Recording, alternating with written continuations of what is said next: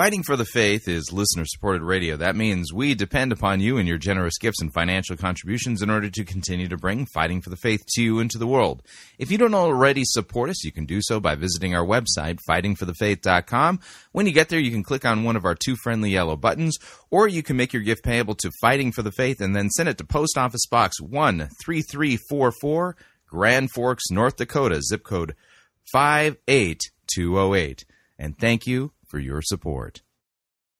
It's time for another edition of Fighting for the Faith, Monday, November seventh, twenty sixteen. Yes, I am still alive. My apologies, my pastoral duties conflicted with my pirating duties. And when that happens, pastor has to come first.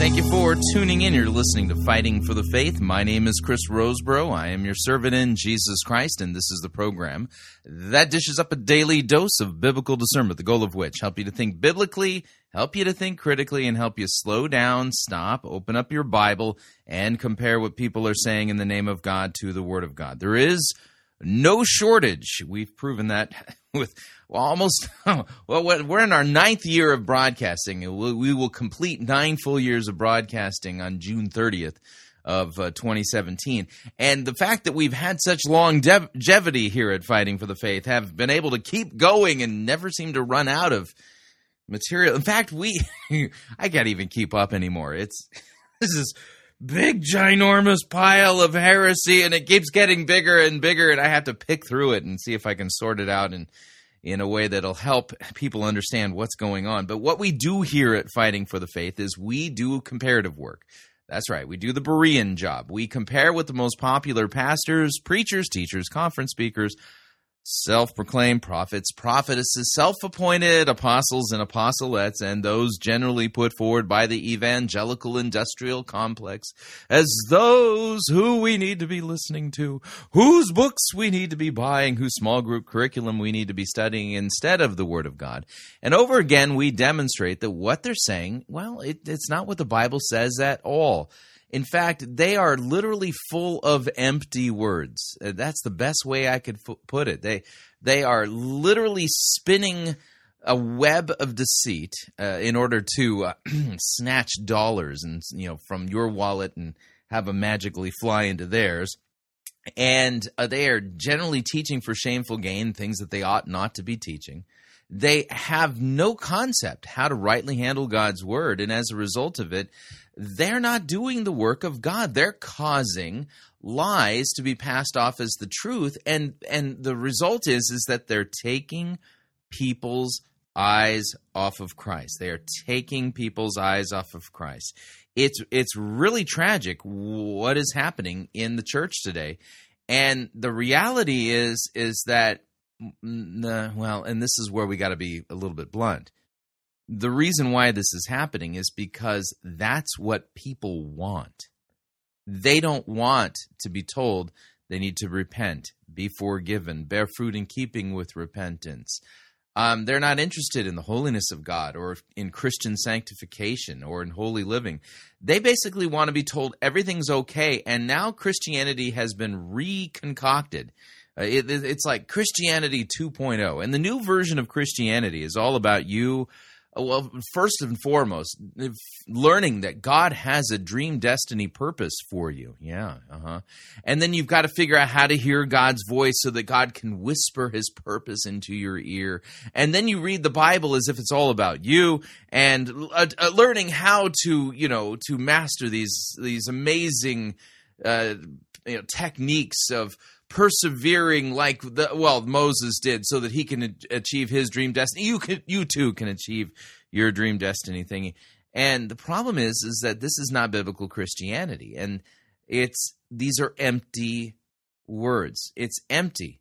Uh, you think of it this way, all right? You know, we Americans, and you know, I, I'm including myself in this analogy here, is that uh, we like to eat food that, well, the, they're empty calories.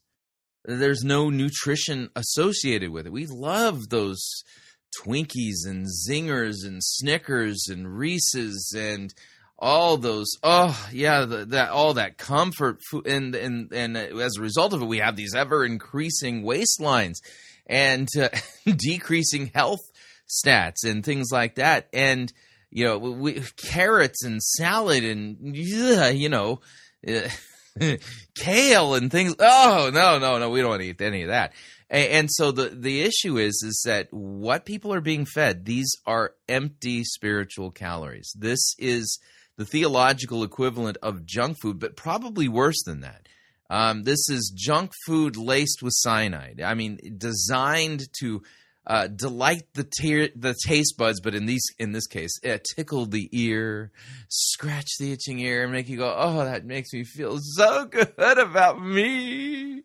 Oh, do it, do it again, do it again. Oh yeah, oh yeah, and then and then it's like, you know, rubbing the belly on a dog or something like that. And uh, and people want this. They they want to come away from church having, you know, been entertained, lo- having laughed and cried, and and coming away just feeling like, oh, everything is sunny. I'm on track.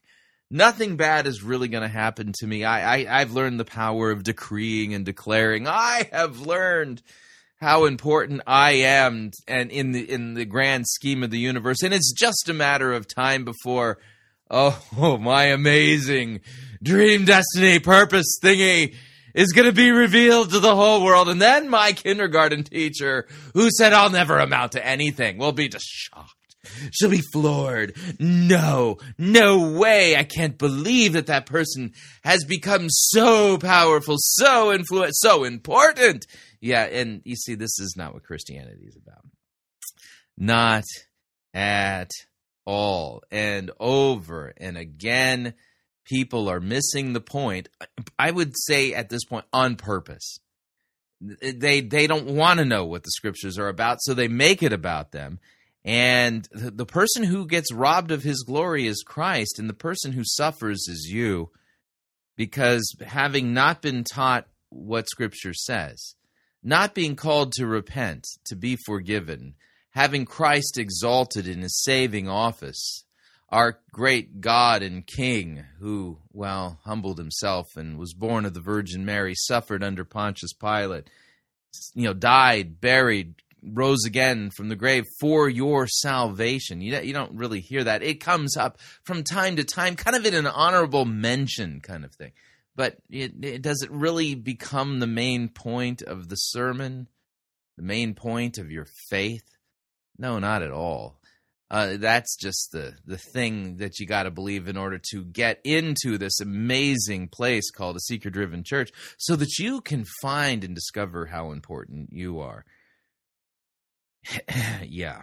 So let's talk about what we're going to do today. And uh, last week I was at a pastor's conference, had some uh, pastoral duties that I had to tend to in Saint Louis, and so I was on the road. And I generally make a point of not talking um, about my details when I'm on the road that much. And the reason for that is actually quite simple. It's because of, well, it's they say that's not a wise thing to do. You know, people have had their houses broken into, um, and th- bad things have happened when people know that somebody isn't at home. And so I try not to make a big deal and talk too much about the fact that I'm on the road or traveling, so that those who would, you know, seize the opportunity and say, well, he's not in the pirate cave, let's, you know, let's damage it, let's steal his stuff. You know, I, I, that's the idea. And so uh, my apologies, I, you know, f- you know, and when I'm on the road, it's really difficult to juggle all of the, the balls that I have to juggle. And so, uh, anyway, we're back. We're and, and I'm not traveling again for quite some time, which I'm very happy about. Um, so uh, let's talk about what we're going to do today. We are going to begin with a Prophetic Holy Orders Network Information Exchange Syndicate update. Yeah, that's right. We're going to be listening to uh, Theresa Dedmon, of Bethel Church. She recently appeared on Sid Roth's It's Supernatural. And um, this is a fascinating segment that we're going to be listening to, because she is going to be making the claim that, oh, God, because God's creative, you need to be creative and tap into this miraculous creativity. And that when you are creative the way God wants you to be creative, that it'll lead to miracles and stuff like that. And you're sitting there going, what? What? Yeah, I know. I know it sounds absurd, but it's actually more diabolical than that. And here's what I mean, is that the text she is going to go to is one of the passages in Scripture that Jesus points to in the Old Testament that points to him. Uh-huh. Now, remember, Old Testament is type and shadow. Christ is the substance. And so there are things that occur in the Old Testament, and you think about it, it's like, what was that about? Okay, why is that in there? And then when you realize that in type and shadow, biblical motif, it points to Christ, then you you can you you rightly understand it. But Theresa Dedmon, by not recognizing that the text she is going to in the book of Numbers to prove her thesis that God wants you to be creative, um, she she is, well, unwittingly stealing glory from Jesus and twisting God's word. Yeah, no joke. And uh, after that, we are going to do a money-grubbing televangelist update. We're going to listen to T D Jakes and his uh, message titled The Pecking Order, and note how he's twisting God's word there. Oh, and ju- he is the king of the ear scratches. Oh, man. He has been richly rewarded in this lifetime because he has given the people in the church what they want to hear rather than preaching Christ. And oh, and he's the master of it. He is so good at his delivery. I, in fact, I would argue that T D Jakes is probably one of the most gifted orators in all of human history. Truly talented in his delivery, his ability to basically hold an audience in the palm of his fingers, in the palm of his hand, and have them literally hanging on every word. And yet every word is designed to scratch their itching ears and tell them what they want to hear and tell them how amazing they are, rather than point them to Jesus. And uh, and then in uh, yeah, and then somewhere in there, you will take a break, and then we're going to listen to John Cameron from Arise Church in uh, New Zealand, as he uses wordplay similar to the way uh, Bill Johnson does, uses wordplay to literally avoid. It's it's unbelievable. Avoid what the Scripture says. He's going to have people open up their Bible to the book of Ephesians, chapter four. He's going to read out the text. No joke. Read it out. You know, a whole portion. It's like more, more Bible in his reading out, in, you know, in you know in just a few minutes than you would hear normally in any seeker-driven church in more than a month. And then he does something really, well, sketchy. Really, really sketchy. He engages in some wordplay and then just avoids altogether what the text is saying. It's quite, um, well, awful if you want to think about it. But and in hour number two, we are going to head over to The Grove. I, I guess that's the name of a church.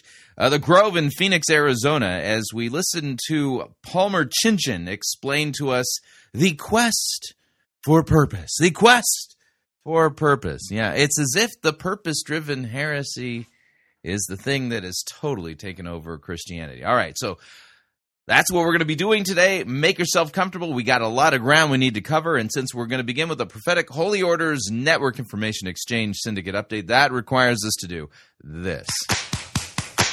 Oh, hallelujah.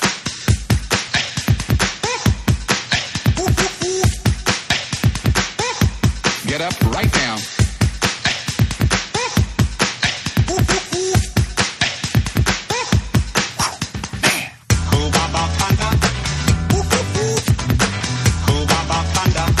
Something real powerful for someone. Cool Baba Panda. Cool Baba Panda. And now listen to this. Hallelujah.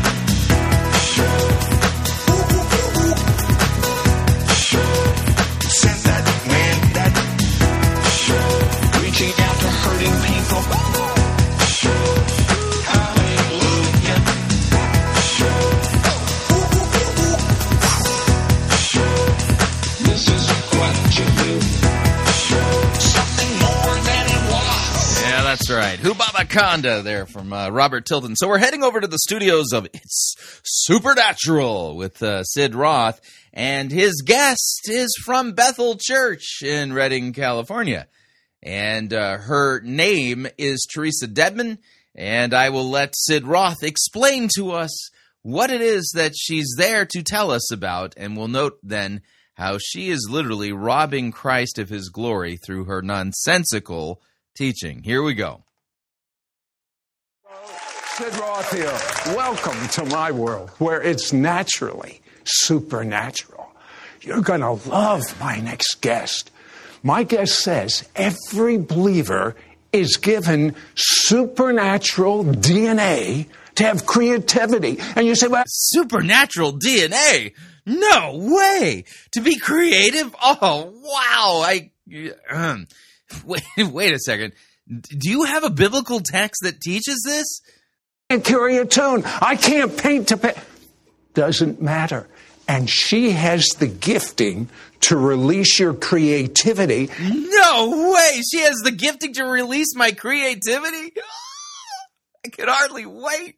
Wait a second. Does the Bible teach this? She says when you use your creativity, it becomes a point of contact for miracles. Are you? Oh, really? Wow. Notice what he said there. She says when you use your creativity, it becomes a point of contact for miracles. She says. Not God's word says. She says. Mm-hmm. We continue. For miracles.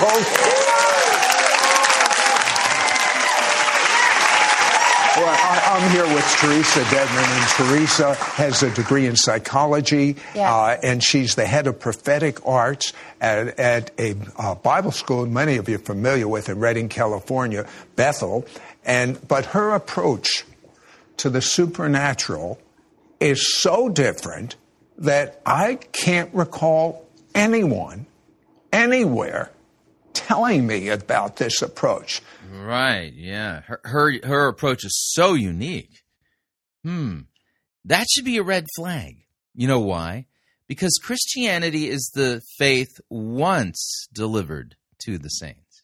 Hmm. Yeah, if what she was saying is really biblical, really what Christians have believed from the beginning, Um, is true Christian, biblical, orthodox doctrine and practice, then, well, Sid Roth should have been hearing about everybody doing this.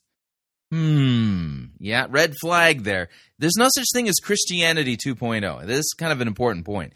Uh, think of it this way. I mean, we're all familiar with computers nowadays and, and handheld devices and, and tablets and things like that. Yeah, we're all familiar with it. And, and you know, being an Apple guy, I'm always looking forward to the next release of uh, the Apple iOS or the Macintosh operating system. I mean, I'm I love the fact that d- the things just keep getting better and better and better. Now, incrementally so. And sometimes, the you know, the... the upgrade isn't all that spectacular, but with each passing itera- iteration, things get just a smidge better. You know, it, you know, as technology improves, as you know, the the the processors get a little bit faster, as the software gets just a, you know smidge tweak and an update, and over the long period of time, you know, it, it, it everything's gotten way, way, way, way better. I love it, but see, Christianity isn't like that at all. Nope, Christianity is the faith once delivered to the saints. Once. Uh-huh. And we as Christians are actually admonished in Scripture to abide in the te- teaching that has been taught by the apostles. Now, let me give you an example here that I think will help. It, this is in First John, First John chapter two. First John chapter two, the apostle John actually is warning the Christians about the lawless one, the uh, the Antichrist. And uh, here's what he says, and I want to note this. We're going to start at verse eighteen. I'm already off on a bunny trail. So verse eighteen, children, it is the last hour, and as you have heard that Antichrist is coming, so now many Antichrists have come. Therefore, we know that this is the last hour. And I think that's a long hour because he wrote this like two thousand years ago. Yeah, no, I get it. it, it but uh, that's kind of how God's time works. Here's what it says. They went out from us, but they were not of us. These are the Antichrist. The Antichrist actually come out from the Christian church. If they had been of us, they would have continued with us, but they went out that they might that it might become plain that they are not of us. But you have been anointed by the Holy One, and you all have knowledge. I write to you, not because you do not know the truth, but because you know the truth, and because no lie is of the truth. Know what he said there. No lie is of the truth. Who is the liar? He is the one who denies that Jesus is the Christ. This is the Antichrist, who denies the Father and the Son, and no one who denies the Son has the Father. Whoever confesses the Son has the Father also. So let what you heard from the beginning, note what verse twenty-four says, let what you have heard from the beginning abide in you. Well, well, what did they hear from the beginning? The apostolic teaching, the apostolic doctrine. Where can we go right now to find, to hear, to meditate on, to teach, to preach, to abide in those things that have been taught from the beginning? There's only one place you can go, the written Word of God. Uh-huh. So let what you have heard from the beginning abide in you. If what you heard from the beginning abides in you, you too will abide in the Son and in the Father. And this is the promise that he's made for us, made to us. And here's the promise, eternal life. That's the promise that we have.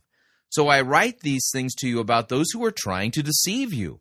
But the anointing that you receive from him abides in you, and you have no need that anyone should teach you.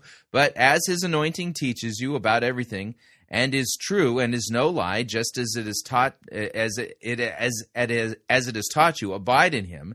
And now, little children, abide in him, so that when he appears, we may have confidence and not shrink from him in shame at his coming. If you know that he is righteous, you may be sure that everyone who practices righteousness has been born of him. Now, let me give you another uh, passage of Scripture. It's, it's found in Second John. The passage is from Second John, and if you're thinking, what chapter? Well, there's only one chapter in Second John, and here's what John writes. He says, starting verse three, grace, mercy, and peace will be with us from God the Father and from Jesus Christ, the Father's Son, in truth and love. I rejoice greatly to find some of your children walking in the truth, just as they were commanded by the Father. And now I ask you, dear lady, he's writing to the elect lady. This is a, per, a woman who has a church meeting at her house. Uh, so I, I, I, I ask you, dear lady, though as not as though I were writing to a new commandment, but one we have heard from the beginning, that we love one another. And this is love, that we walk according to God's commandments. This is the commandment, just as you have heard from the beginning, so that you should walk in. For many deceivers have gone out into the world, those who do not confess the coming of Jesus Uh, Jesus Christ in the flesh. Such a one is a deceiver and is the Antichrist. So watch yourselves, so that you do not lose what we have worked for, but may win a full reward. And watch what he says here in verse nine.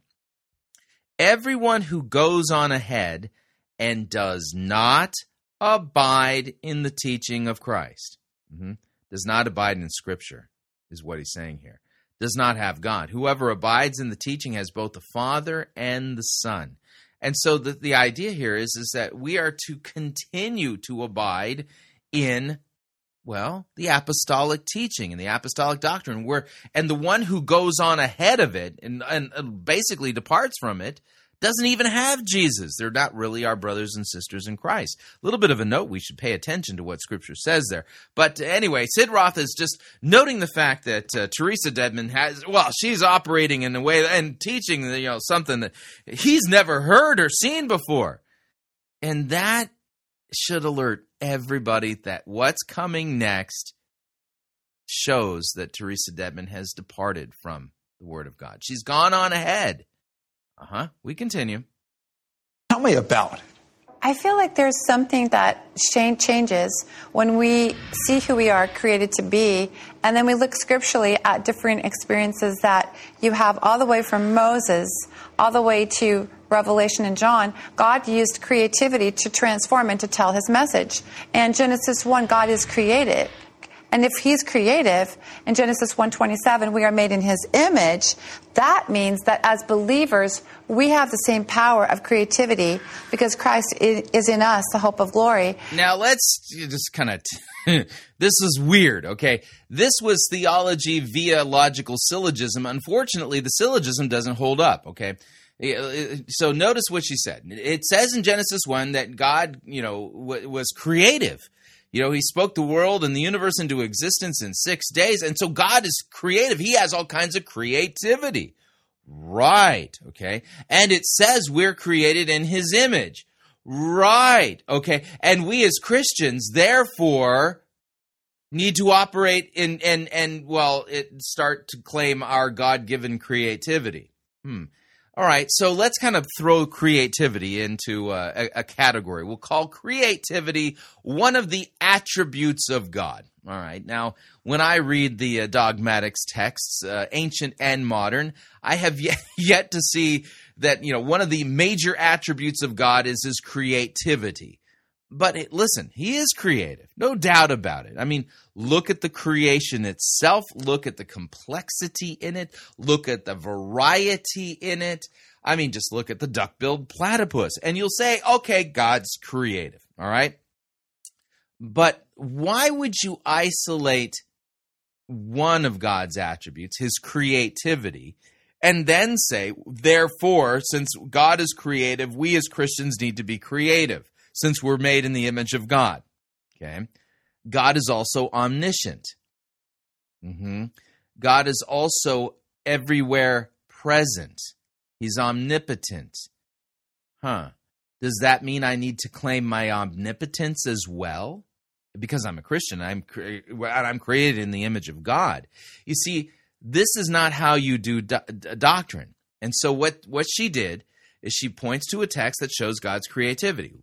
She then says, we're made in the image of God, therefore we need to be creative. Well, I can point you to other texts that says that God is omniscient. Therefore, I'm created in the image of God, therefore as a believer, I need to be omniscient. You see, it doesn't work. This is not a biblical doctrine that we're hearing here. And here's the reason why. You can't build doctrine off of logical syllogisms. Quod non est biblicum, non est theologicum. If it's not in the Bible, it's not theology. It's not Scripture. So the idea here is, is that as Christians, we must abide in what is revealed, and doctrines can only be made from clear statements of Scripture. You really wander off the reservation and flirt with disaster when you create doctrines from speculations based upon logical syllogisms. That's not how this works. So let me back it up so that you can hear again how she did this, and uh, and then we'll we'll pause in in a, you know in a second here and go to our first break and continue after the break. But here again, listen to what she says, and you now that you can see how this works, you know she's she's twisting the scriptures using Uh, dubious logic. Here we go. And Genesis one, God is creative. And if he's creative, in Genesis one twenty-seven, we are made in his image, that means that as believers, we have the same power of creativity because Christ is in us, the hope of glory, and we just haven't accessed it. So we believe. Right, yeah. So, we, so yeah. Again, dubious. God is omnipresent. And I'm made in the image of God, therefore, as a believer, I just need to access my omnipresence, right? Boy, being omnipresent would present would really help, um, so I wouldn't have to drive places or get in airplanes and stuff like that. That it, it would be just amazing, but yeah, you see, the logic breaks down. Now, we're going to uh, pause right there, and we're going to pay some bills. If you'd like to email me regarding anything you've heard on this edition or any previous editions of Fighting for the Faith, you can do so. My email address is talkback at fighting for the faith dot com, or you can subscribe on Facebook, facebook.com forward slash Pirate Christian. Follow me on Twitter, my name there at Pirate Christian. Quick break. When we come back, we're going to finish up with Theresa Dedmon. We're going to get to T D Jakes, and then hopefully we'll get to John Cameron. Stay tuned. Don't want to miss it. We'll be right back.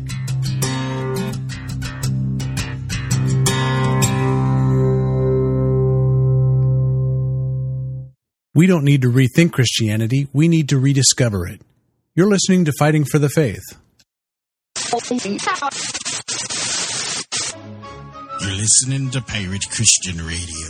We'll be taking your false doctrine now.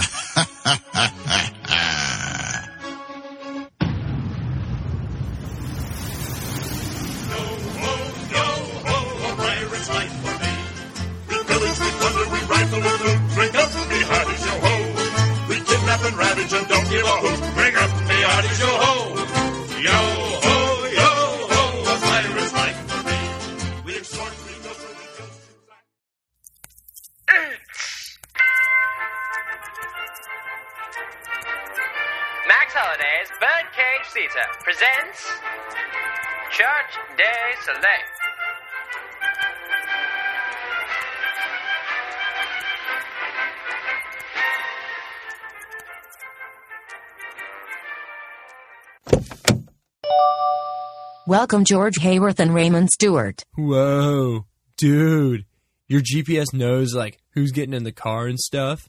Yeah, you know, it's like the newest model. My dad works for some big technology company called Cyberdyne. And, you know, he gave it to me as a birthday gift, but man, it's so smart. It's like really creepy. Huh, okay, man, this it's cool. I guess we're going over to Luke's house then? Yeah.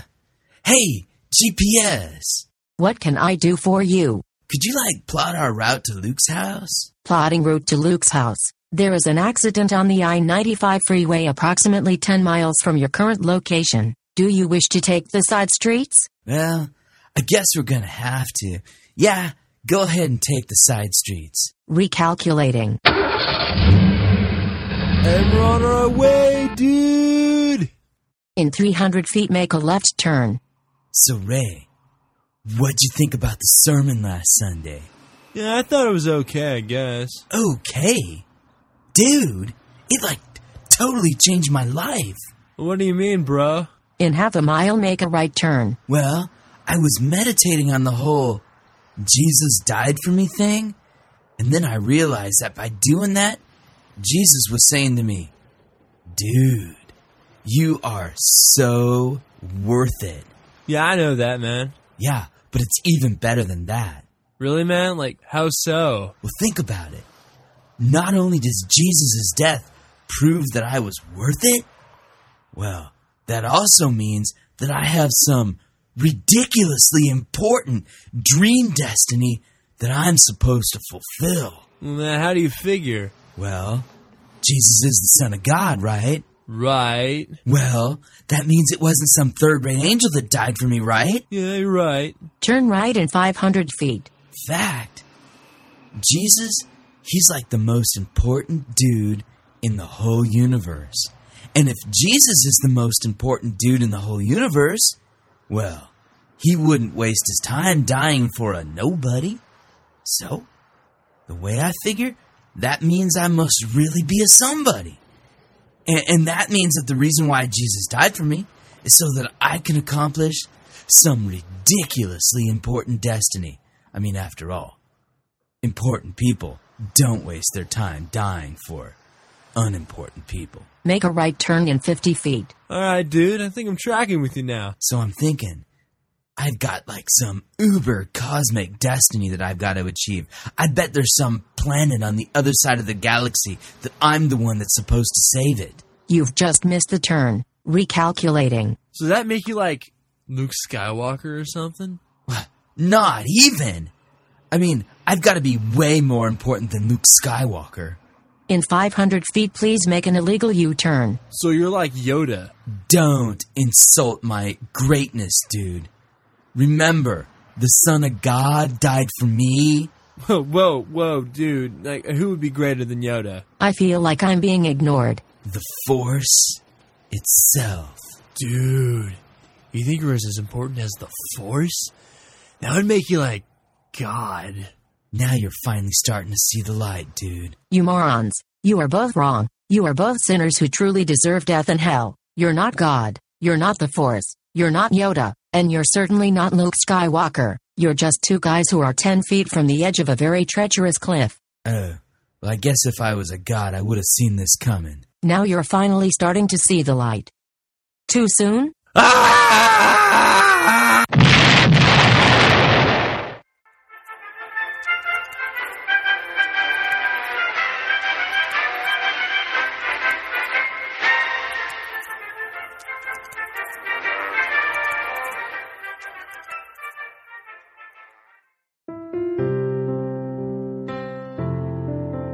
This is Doctor Curtis Lyons.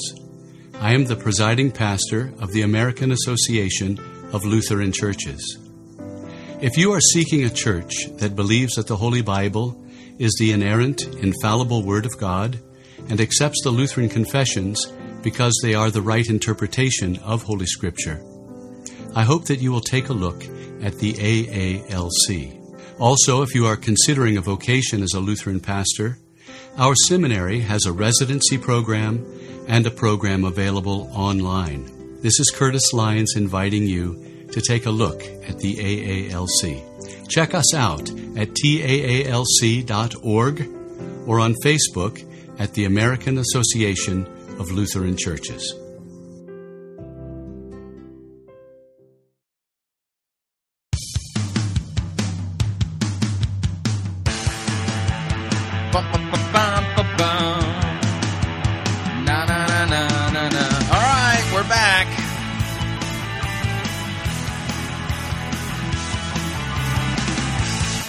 Listening to Fighting for the Faith could cause you to think that you're not supposed to do theology using logical syllogism. That's not how we get to Christian doctrine. It needs to be revealed in the Word of God. Just a reminder, Fighting for the Faith is listener-supported radio. That means we depend upon you and your generous gifts and financial contributions in order to continue to bring Fighting for the Faith to you and to the world. And you can partner with us. That's right. It's a partnership. Visit our website, fighting for the faith dot com. When you get there, you'll see our two friendly yellow buttons. One says donate. The other says join our crew. When you join our crew, you're signing up to automatically contribute, well, an amount that you pick. That's right. There's four ranks in our crew. Lowest rank is Powder Monkey at nine dollars and ninety-five cents a month. After that, Gunner's Mate at twenty-four dollars and ninety-five cents a month. Master Gunner at forty-nine dollars and ninety-five cents a month. And Quartermaster at ninety-nine dollars and ninety-five cents a month. This is a great way to support us. Of course, if you would like to make a one-time contribution, you can do so by clicking on the donate button, or you can make your gift payable to Fighting for the Faith and then send it to Post Office Box one three three four four, Grand Forks, North Dakota, uh-huh, zip code five eight two oh eight. And let me thank you for your support, because we truly cannot do what we are doing here without it. All right, let's get back to Theresa Dedmon from uh, Bethel, as she is on Sid Roth's It's Supernatural. And uh, we'll back up just a smidge so you can hear her you, creating some kind of dubious logical syllogism to come up with this doctrine of the importance of creativity. But here's the big problem. The bigger problem is that this is not only not taught in Scripture. The scripture she's about to go to is one of these passages, well, that Jesus makes very clear points to him, and she's going to miss the whole point, which is the point of this segment anyway. So here again is Theresa Dedmon. And Genesis one, God is creative. And if he's creative, in Genesis one twenty-seven, we are made in his image. That means that as believers, we have the same power of creativity because Christ is in us, the hope of glory, and we just haven't accessed it. So we believe, but we haven't accessed the fact that our creativity was meant to be supernatural as you... Yeah, right. Our, our creativity is meant to be supernatural. Wrong. That is not... What's going on uh, in Scripture? This is not a biblical teaching. She, clearly, she's had her brain fried over on the glory clouds that appear over at Bethel. Well, you know, a lot of people uh, think the devil's involved in creativity, and Bible believers should... Really? That that sounds like a straw man to me. I, I think creativity is is an important thing. I mean... Creativity is something that in one degree or another we all exercise. Mm-hmm.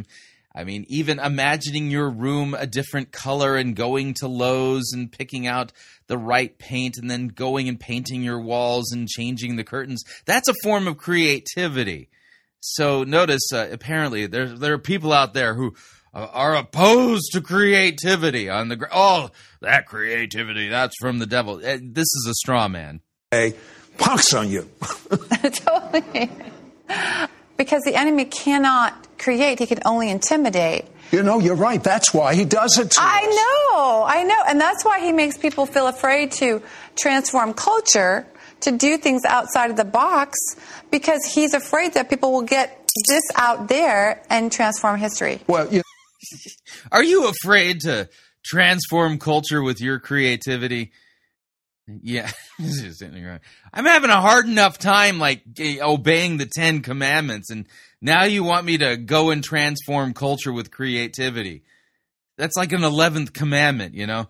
And I'm thinking that uh, when uh, television came along, yeah, yeah. they said, that's uh, the devil. We believers aren't going to have anything to do with it. So what happened? We got a late start in television. Yeah. Computers. I kind of wish Christians had never gotten involved in television, because it's not like Christian television channels are bastions of sound biblical Christian Orthodox doctrine and theology. You know what I mean? Same thing. Yeah. We got a late start in computers. But the truth... Christians got a late start in computers? What? Matter is, we're supposed to be the head and not the tail. And yeah, that's right, folks. Christians are supposed to be the head and not the tail, so terrible of you to be such a late adopter of television and computers. Oh, brother. And speaking about that, give me an example from the Bible. Yeah, this is the important part. Watch where she goes, and we're going to do a little bit of a biblical teaching here. Uh, you mentioned Moses. Yeah. Uh, and creativity. I'd love that, to. And the thing that that I'm thinking. So Moses and creativity. Right? Can you think of the important creativity passage in the Torah that has to deal with Moshe? Is it's not just creativity to say, look at this great painting. It has a supernatural quality yes. that will cause people to be healed. Tell me. So, I mean, are you engaging in creativity that has a supernatural quality that will result in people experiencing miraculous healing in their life?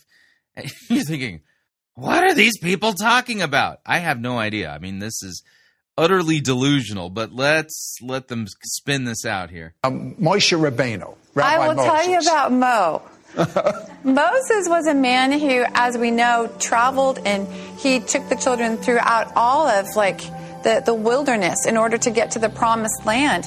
And as you know, with a million people, you might have problems. And he asked God what to do. And God said, I want you to create a bronze serpent so that when people look at that, they will be healed and they will not die. And so when Moses created that, he held it up, and when they looked at it, they were healed, and all of the snakes disappeared. So creativity brought about a transformation supernaturally to transform people that were traveling through and that were backbiting. So it's crazy how creativity can transform and shift the atmosphere. This is just so absurd. And totally missing the whole point. So apparently, the story of the Nechashim Seraphim, those are the bronze, those are the fiery serpents in uh, Numbers twenty-one. Uh, apparently, this is all about the importance of you learning, um, well, creativity that can lead to somebody's healing. So, oh boy. So let's start with the New Testament first. The uh, the bronze serpent in the Old Testament, in Numbers twenty-one, is a picture of Christ in typology.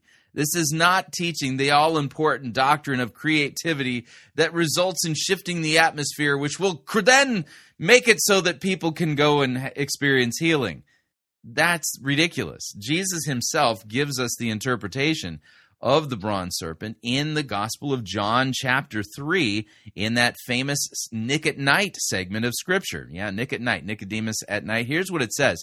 John chapter three, verse one, there was a man of the Pharisees named Nicodemus, a ruler of the Jews. This man came to Jesus by night, and he said to him, Rabbi, we know that you are a teacher come from God, but no one can do these signs that you do unless God is with him. So Jesus answered, Truly, truly, amen, amen, I say to you, unless one is born anothen. Now, I'm going to use the Greek word here, because anothen can mean either one of two meanings. It can mean again, or it can mean from above. And Jesus is actually not using anothen to mean born again. That's what Nicodemus thinks. He is saying that we need to be born from above. That's what he's saying.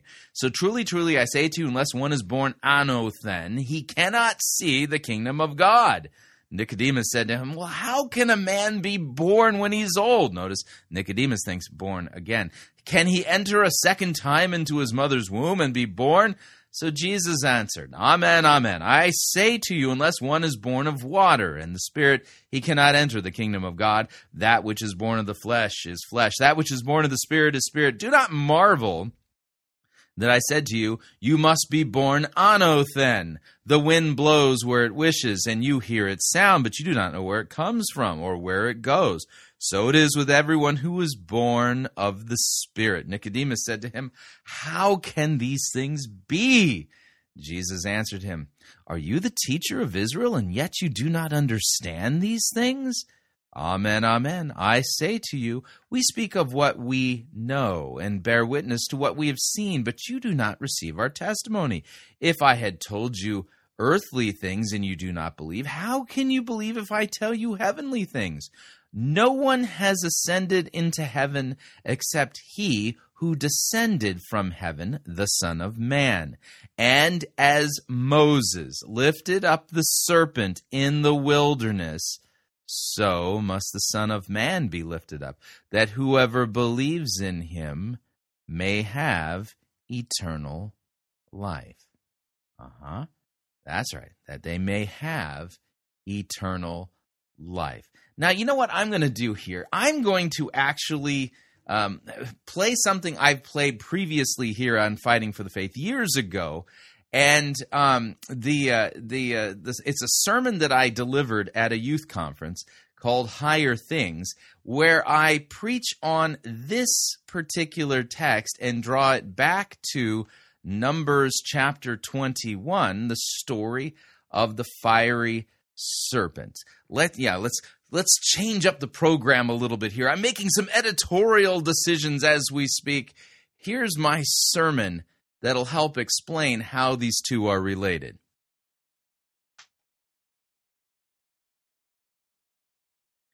Here's my sermon titled Snake Bit. Mm-hmm. Snake Bit, where I demonstrate how these two things are connected. In the name of Jesus. We all remember Woody from the Toy Story movies. Woody was an old school toy with a string attached to his back. And when you pulled it and let it go, he had a preset number of sayings that he'd vocalize. Pull Woody's string one time and you might say, reach for the sky. Pull it another time and he might say, there's a snake in my boots. Now, when Woody talks about a snake being in his boots, it sounds like no big deal. Harmless, right? It's so Disney. Well, for the children of Israel, when God sent those fiery serpents into the camp of Israel after they'd once again sinned against the Lord by grumbling against the one who had so mightily delivered them out of save- slavery, it was a big deal. These were no Disney snakes. They were the Nechashim Seraphim. Yeah, say that. Nechashim Seraphim. And by the way, you spell that in English, N E phlegm A. Yeah. Nechashim Seraphim is a Hebrew name. It's a word play. And it describes the bronze desert adder, which has shiny metallic bronze-colored scales, and a venomous bite that makes its victims feel like they've been set on fire. Sign me up, right? Now, by the time Israel had collectively come to realize the magnitude of their sin, many, many people had already died. A delegation of the tribal leaders of Israel humbled themselves and came to Moses to confess their sin and petition God to be merciful to them and take the serpents away. And the Lord was merciful to them. But God did not remove the curse of the Nechashim Seraphim. Instead, the Lord had Moses fashion a sacrament. A sacrament? Yes, a sacrament. Yeah, basically, a sacrament is earthly matter that God has attached his promises to through his word. But in this case, the promise of deliverance from the fiery serpents wasn't attached to water, bread, or wine. Instead, it was attached to an ugly bronze snake. And rather than remove the curse of the Nechashim Seraphim, God gave the children of Israel the sacrament not to remove the curse, but to see them through remove the curse. So that day, the bronze smith in the camp of Israel cast an image made to look like one of the Nechashim Seraphim. And after it was cast, the children of Israel heard the hammer blows as the bronze serpent was affixed to a pole. What no one knew that day is that those hammer blows were echoes of the hammer blows that drove the nails into Jesus' hands and feet. For you see, thanks to Jesus, we know that the story that we just read about the bronze serpent in Numbers twenty-one paints a picture in biblical types and shadows of the story that we find ourselves in. Now, you may be tempted to think that the story about the bronze serpent has really nothing to do with you. After all, you're not snake bit. But let me remind you that Scripture says that you are. Remember the details from Genesis three about our race's fall into sin. Remember there was a garden, a tree, a man, a woman, and a serpent. On that dark day, the serpent envenomated our first parents, not with his fangs, but with these poisonous words: "Did God really say?" Now, with the serpent's poison still dripping in their ears, our first parents ate the forbidden fruit and plunged themselves and all of us, their descendants, into a curse. Each one of us, sons of Adam and daughters of Eve, were born with the serpent's poison coursing through our veins. Conceived and born dead in trespasses and sins, we've all been snake bit. And this poison not only kills its victims' temporal bodies, it eventually causes its victims' resurrected bodies to be thrown into the fires of hell. In other words, Satan is the ultimate fiery serpent. Now, if you're not sure if you've been snake bit, thankfully, Moses has left us an objective means for testing to see if we've been envenomated by the serpent's poisonous words. So let's use Moses' snake bite verification test. You can find this in Exodus chapter twenty. And see if there's anyone here free from the serpent's poison.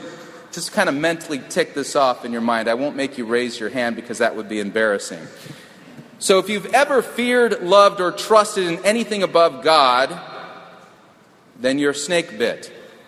If you've ever taken the Lord's name in vain, if you've ever despised hearing and learning God's word and have not held it sacred and have not gladly heard and learned it, then you're snake bit. And I don't care if your pastor is a nerd and his sermons are more dry than the Sahara Desert. That's no excuse.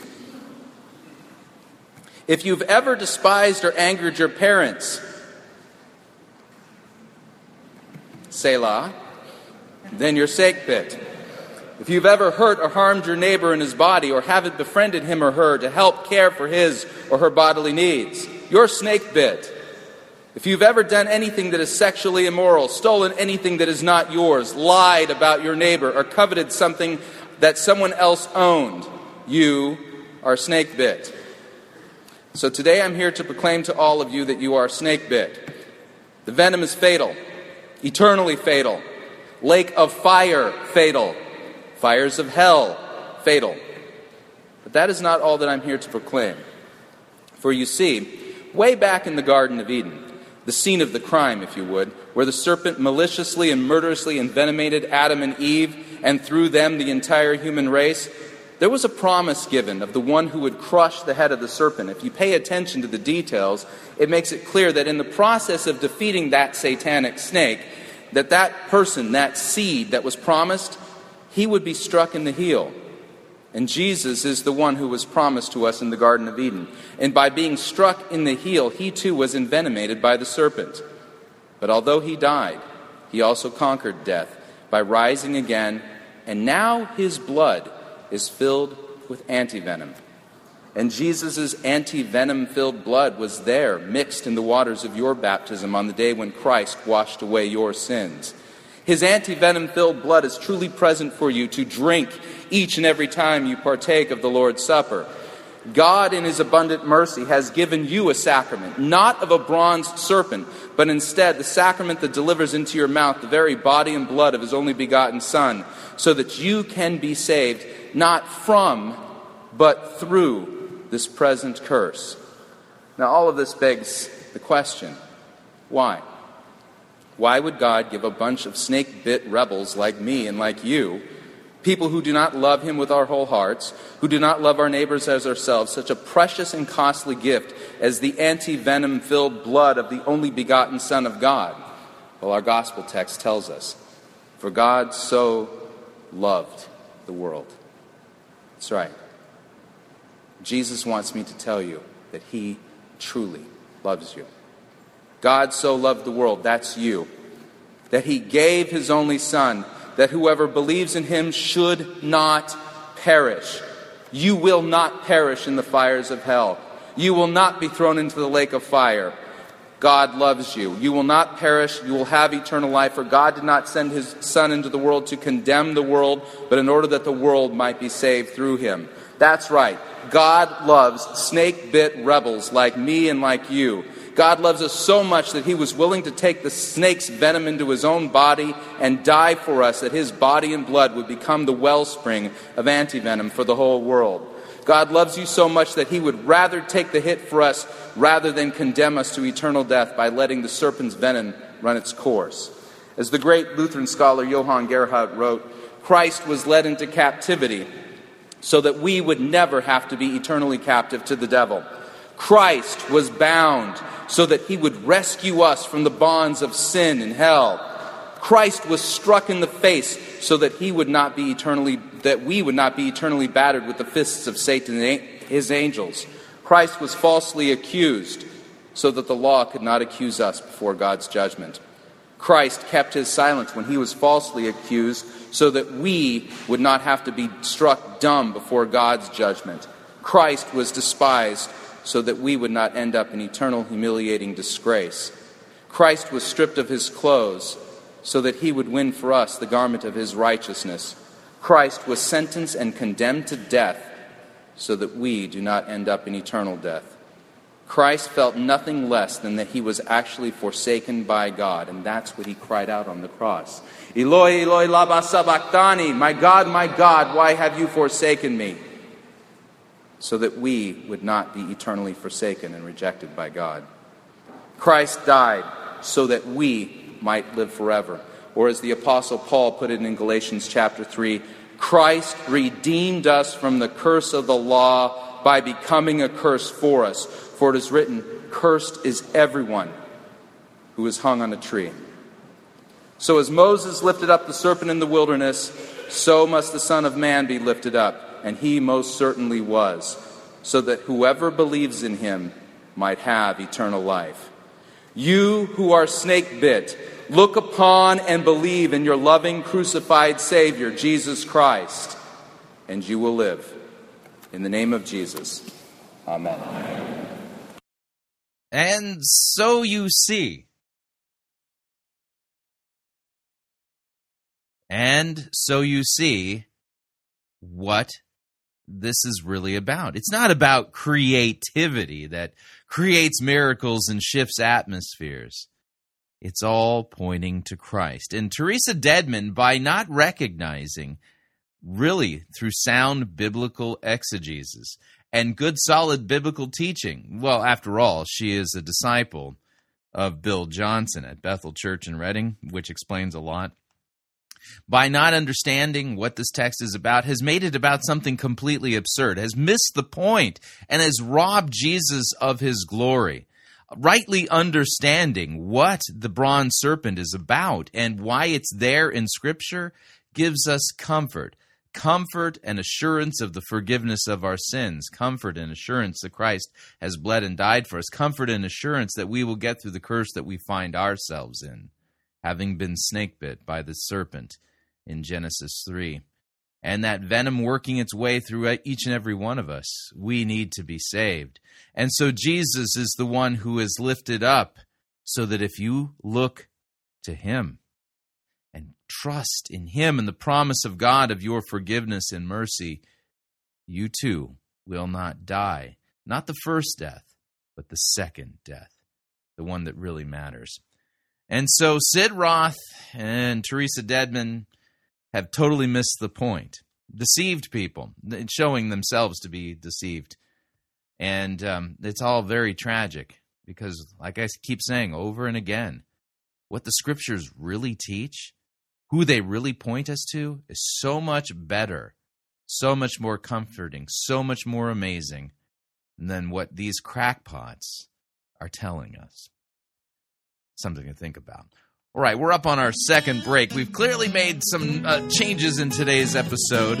When we come back, we're going to do our sermon review. We're going to head to the Grove Church in Phoenix, Arizona, as we listen to the sermon titled The Quest for Purpose. And I'll have to save the T D Jakes and John Cameron segments for another day. If you'd like to email me regarding anything you've heard on this edition or any previous editions of Fighting for the Faith, you can do so. My email address is talkback at fighting for the faith dot com. Follow me on Facebook or Twitter. Stay tuned. Don't want to miss everything. We'll be right back. Living a life of purpose can't save you. You're listening to Fighting for the Faith.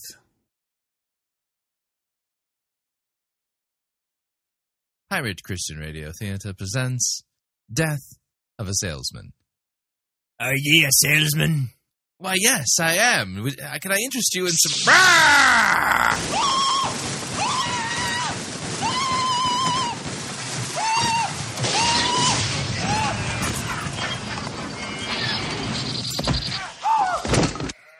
You're listening to Pirate Christian Radio. Hi, Chris Rosebrough here to talk about our longtime featured advertiser, Cheapo Air. Doesn't matter if you're traveling for business reasons or for pleasure.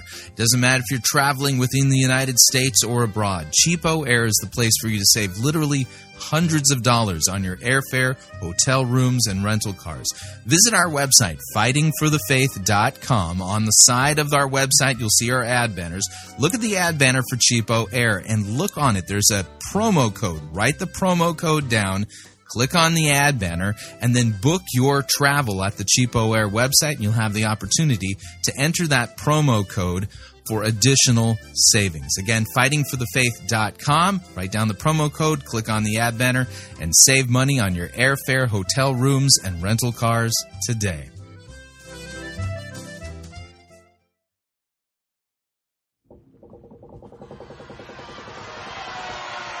Oi, Captain! We got ourselves a heretic! Yeah. And exactly how do ye know that she be a heretic?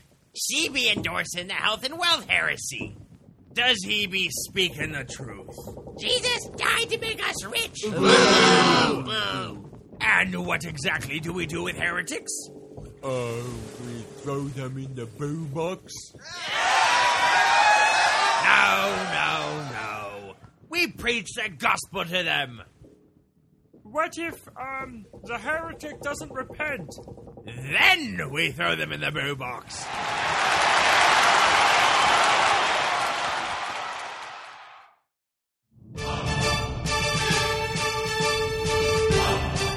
To err is to heretic. To R is to pirate. Get yourself over to www dot pirate christian radio dot com forward slash Reformanda and purchase yourself a copy of the game Reformanda and join the fight for the faith today.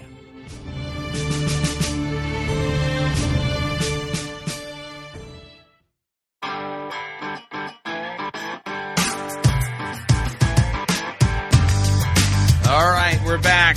Hour number two of Fighting for the Faith sermon review time.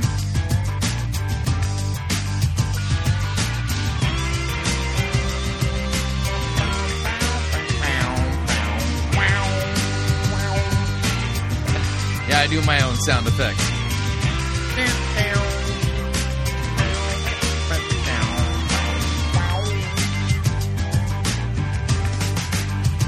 Let's do this right.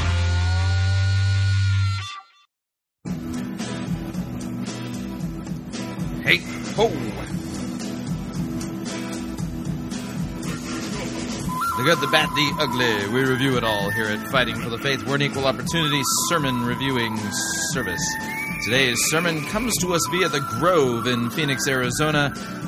Palmer Chinchen presiding. The name of the sermon, The Quest for Purpose.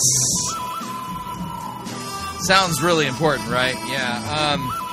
Unfortunately, I don't think this is going to be a good exegetical look at what Scripture says on the matter. I don't have a lot of faith in him. Let me go ahead and back off on the music, and uh, we'll pay attention to how he's handling any biblical texts that come up. I don't know what it is with everybody's just utter, well, obsession with purpose and destiny. It's as if, well, we don't care about the real purpose and destiny that we point to is eternal life, which is what we are promised in Scripture. Not a great dream destiny thingy now. But here's Palmer Chinchen. Here we go. And then I see a young woman dragging two overstuffed suitcases down the freeway shoulder. I said, Jim, what is that? What's happening? He said, it looks like we have somebody walking from the airport to Nashville dragging their suitcases, because the airport was still like another two miles away. So we dropped my wife out, off. I was staying to work with, with Jim on some things. And we circled back on the freeway, took the off-ramp twice, came back, and she's still walking to Nashville, it looks like, dragging two big suitcases. So we pulled up next to her, and there's a guardrail dividing our car from her. And I said, Jim, tell her we can take her to Nashville. She doesn't have to walk. And so Jim leans out the window, and and and all he does is scare her, because he says, hey, get in the car, we'll take you to Nashville. She almost falls down the embankment trying to get away from Jim. Now, you have to picture Jim. The problem is he's wearing like these wrap-around Terminator sunglasses with his shaved head. He's got on a black shirt. He looks like the guy your landlord would send when your rent is late. You know, when your rent is overdue, that's who Jim looks like. Kind of like Jason Statham. Even when he smiles, he looks mean. I said, Jim, you're scaring her. Let me help. And so I leaned over and I said, hey, I'm a pastor. Like, that'll make her trust me right away. I said, get in, it's not safe here. And honestly, I felt like we were two guys next to a playground saying, hey, children, you want some candy? That's all that was happening. I mean, nothing good was coming out of this. And she answers and says, I'm a taxi's coming to pick me up. And I like, first of all, I detected an Australian accent, and I wanted to say, hey, you're not in Australia anymore. It's not just kangaroos on the side of the road. You can't walk down freeways. And she says, I'll be fine. And I'm starting, I'm having to back the car up to stay with her. I'm saying, it's not safe. There's semis flying by. And then sure enough, right then, a yellow taxi pulls up behind me. The driver jumps over the guardrail, grabs her two big suitcases, puts them in, puts her in, and she's off to Nashville. Now, what I saw that afternoon was a frightened and scared soul. But I also think I saw a soul searching for a future, a soul searching for purpose. Because maybe I'm wrong, but my best guess is she's heading... A soul searching for purpose? What? Heading to Nashville in search of some kind of career in music. I don't know what kind of music. It could even be country music. They say people actually buy that kind of music. But I don't know, you know... And maybe, who I don't know who listens to that, but some people do. Anyway, so she's on, I'm, my best guess is she's from Australia heading to Nashville, hoping to get into the recording industry. You know, all of us have dreams like that. The soul longs for a future. The soul longs to have purpose. And this morning, I want to talk about the quest that we go on in search for a future. We, we've been talking about these six stages of faith. And, I, and when I introduced the series two weeks ago, I said we're going to talk about the three upper stages of faith. And last week, Nathan Hughes talked about the search for authenticity. This morning, I want to talk about the quest for purpose. Because until we find the reason God has put you on earth, you can never grow, you can never become the kind of person God made you to be until you know why he put you here. Uh, Which biblical text says that? Um, it says that we are created in Christ Jesus to do good works, uh, and our good works are defined in the different vocations we find ourselves in, as husband, m- wife, father, mother, you know, things like that, uh, child. Uh, we do our good works in our vocations, but where are you getting this stuff that you're talking about? Because I'm just not familiar with it at all. Where does it say that, you know, if we can't figure out what our purpose is, that somehow something has terribly gone wrong in our life?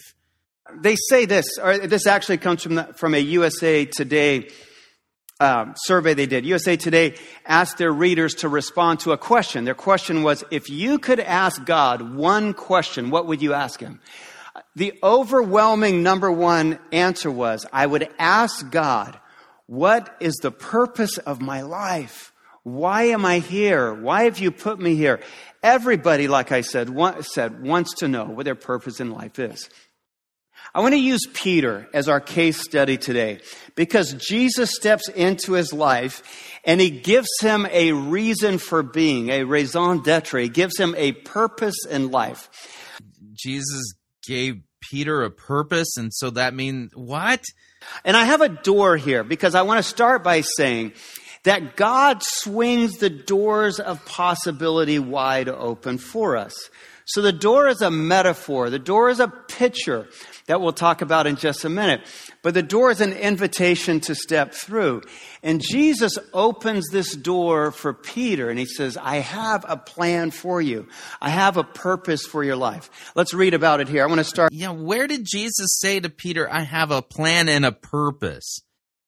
I feel like you're engaging in eisegesis. Start in Matthew chapter four, verse eighteen, and then we're going to walk through some other instances in Peter's life. So we read this. As Jesus was walking beside the Sea of Galilee, he saw two brothers, Simon called Peter and his brother Andrew. And they were casting a net into the lake because they were fishermen. Come follow me, Jesus said, and I will send you out to fish for people. At once, some of your Bibles say immediately, they dropped their nets and they followed him.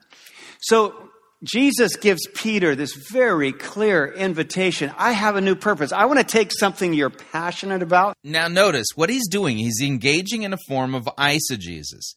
And he's not, nowhere in the text does Jesus say, I'm going to give you a purpose. He's reading that into the text, and he's turning a descriptive text into a prescriptive text. See, so I'm going to eisegete this. I'm going to add purpose all over the text where it's not there. I'm going to read it through the lens of purpose so that purpose pops out all over the place. And this is a descriptive text. And now, well, see, just like Peter, you know, Jesus gave him a purpose. That means he's going to give you one too. Yeah, that's not what the text says. It just says, while walking by the Sea of Galilee, Jesus saw two brothers, Simon, who's called Peter, Andrew, his brother, casting a net into the sea, for they were fishermen. And he said to them, follow me, and I will make you fishers of men. Immediately they left their nets and followed him. Mm-hmm. Descriptive text. And you will find nowhere in the writings of Peter or Paul or any of the apostles, you know, pointing back to this moment and saying, just like Jesus gave Peter a purpose, you too have a purpose that God, Jesus is going to give you. Nope, no, we got a problem. Which is fishing, and we're going to go catch a lot of people. That's what he's telling Peter. I want to start by saying this morning that you have a call from God just like that. That that God has all kinds of possibilities. He opens the door of possibilities to your life. And you have... Really, where in the Bible does it say that God opens the door of possibilities for my life? Not familiar with that one. Have a call from him as specific as Peter's. What I love here as we read this is that we read that Peter immediately drops his net, or at once he drops his net and follows Jesus. When Jesus opens this door of possibility for you, can I say this this morning? Don't hesitate. Step through it. When that call comes, it's time to take that step. It's kind of like this. There's a baseball player by the name of Andrew Tolls. Maybe you've never heard the name Andrew Tolls. Andrew Tolls, when he graduated from high school in two thousand twelve, he went to play for the University of Tennessee, but he only played there one year. The next year, two thousand thirteen, he, he ended up at a community college, but he only played one year there, and then he got cut in Georgia. And somehow, someone in the Devil Rays organization saw him, and so they signed him to a single-A contract. And so he played some single-A ball in two thousand fourteen. In two thousand fifteen, they cut him. The Devil Rays cut him. And so he ends up back in Peachtree, Georgia, living with his mother. Andrew does, Andrew Tolls. And his mother, after about four months, says, Andrew, you can't just run sprints all day and keep working on your batting swing. You need to get a job. But he still believes he can be a baseball player. But she says, you have to get a job. So he only knows one guy who can hire, will hire him. The guy works at Kroger's. And so he gets a job at Kroger's making seven fifty an hour in the frozen food department. He has to show up for work at four a.m. You know, he said... Is the story of the ball player Andrew Tolls found in Scripture? It's the worst job ever because you're freezing at four a.m. in the morning working with frozen food. And he's there until two thousand sixteen in March when he gets a call from a guy by the name of Dave, I'm sorry, Dave Kapler. Dave Kapler is the director of player development for the Dodgers. And Dave Kapler says, "Hey, Andrew, I saw you when you were playing for the, for the Devil Rays. Would you be interested and starting to playing for the Dodgers in our single-A program in Rancho Cucamonga?" And, uh, you know, Andrew had just gotten back from the frozen food department at Kroger's, and Andrew said, "What's a first flight out of Atlanta? Get me out of Atlanta. I'm coming." So he goes in March, he goes to Rancho Cucamonga, but he's only there two months because he's hitting the ball so well. They So the story of the ball player Andrew Tolls is just like the calling of Peter? Yeah, I, I'm not seeing the parallel there. Sent him to double A ball in Tulsa. But he's hitting the ball so well in Tulsa, he's only there like two months. So they sent him to O K C, and he starts to play in their triple A program. And then on Tuesday, this last Tuesday, five days ago, he gets the call of all calls. Gabe calls and he says, "We need you to play in the National League Championship Series against the Cubs. We need some better bats out there." And so Andrew starts playing on Tuesday. He plays Wednesday. He plays Friday. He played yesterday. In fact, he was up number one for the Dodgers. He was the only one in seven innings that could get a hit uh, uh, through the first maybe six or seven innings off of this guy named Hendricks, who was just pitching a phenomenal game. The story doesn't quite end perfect because the Dodgers lose, and that's fine. We're all good with that, and that's that's okay. But my point there is when the door of opportunity swings open, Andrew's gone. And when when when the door of opportunity swings o- open for Peter, he says, "Yes, I will," and he steps through. So what is this open door, this metaphor that I'm trying to work with this, this morning? What are the open doors that the Bible talks about? One day, it's a picture of the limitless opportunities that God has for you. The- yeah, how are you figuring that? How is it that uh, the metaphor of limitless opportunities for our lives is actually taught in Scripture? Just because Peter was called to be one of Jesus' disciples. I'm not seeing it, dude.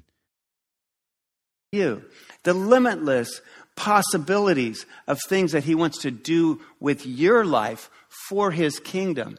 It's a picture of all of the chances that you have to serve him. It's a picture of the countless ways that your life can be used by God. Our, our lives are filled with open doors. They open all the time. It's just that sometimes we miss them. I think a graduation is an open door. I think an application that's accepted is an open door. You think. You think. Yeah, aren't you supposed to be exegeting a biblical text? Move into a new neighborhood and, or into a new house is an open door. I think a new job is an open door. Do you know what they say about the millennials? They say millennials who start their work career right now over the course of their lifetime will hold twenty-nine different jobs. And maybe you don't know this, millennials between the ages of twenty-one and twenty-three will hold twenty-seven of those jobs. I just made that up, but, I, but that's about right. They just... They just don't stay in one place very long. My point is that every one of those new jobs is an open door. It's an opportunity for you to do something with, new with your life for God. So how do we know which doors to step through? Maybe the- Yeah, I mean, which biblical text are you going to go to to answer that question? How do I know which open door to walk into? Yeah. There's a couple of doors you're looking at. Yeah. Can I say this? Take the door that is the biggest. Step- so yeah, there we go. So whatever the biggest one is, you take that one. That's that's got to be the God one, right? Yeah. I'll take what's behind door number two. Yeah. Step through the door that is the most frightening. Step through the door that leads to something brand new, not to something safe, maybe to something you've never done before. The less safe, the more possible that it's from God. Yeah, no biblical text says that either. You know an open door is the right door for you when it uses your strengths. You know, in life, they say we have strengths and weaknesses. A strength is something that when you do it, you feel stronger. A weakness is something that you do it. And maybe you you have weaknesses that you're good at in order to keep your job. There's a lot of things we do that we're not, that we don't have a passion for. A weakness, though, is something that when you do it, you feel weaker. An open door, the right open doors for God, will use your strengths and you'll feel stronger. I said that doors... Yeah, do you have a biblical text that says that? I'm not familiar with any Bible passage that says that God using your strengths will make you feel stronger. I'm just not seeing that anywhere in the Bible. It's as if you're just kind of making stuff up and trying to pin it on God and make people feel good about themselves rather than telling them what God's word really says, which probably might cause them to feel like they're sinners in need of a savior, you know? Open for us all the time. They come in all shapes and sizes. I think a wedding, a marriage is an open door. I think if you see a big need somewhere in, in this world, it's an open door. It's an invitation from God.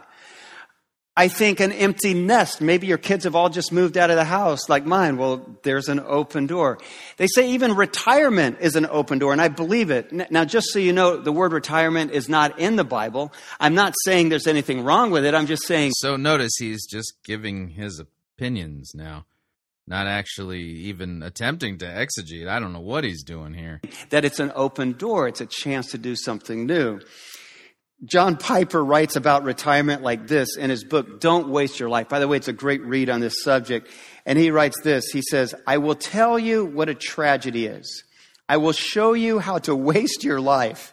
He says, consider this story from Reader's Digest. A couple took early retirement from their jobs in the north, in the Northeast five years ago when he was fifty-nine and she was fifty-one. Now they live in Punta Gorda, Florida, where they cruise on their thirty-foot trawler, play softball, and collect seashells. Picture them before Christ on that great day. Lord, look at my seashells. That is a wasted life, and that is a tragedy. That's what he's saying. He's not saying anything's wrong with retirement, but just don't waste it. It's a chance. It's an opportunity. With every open door comes a decision.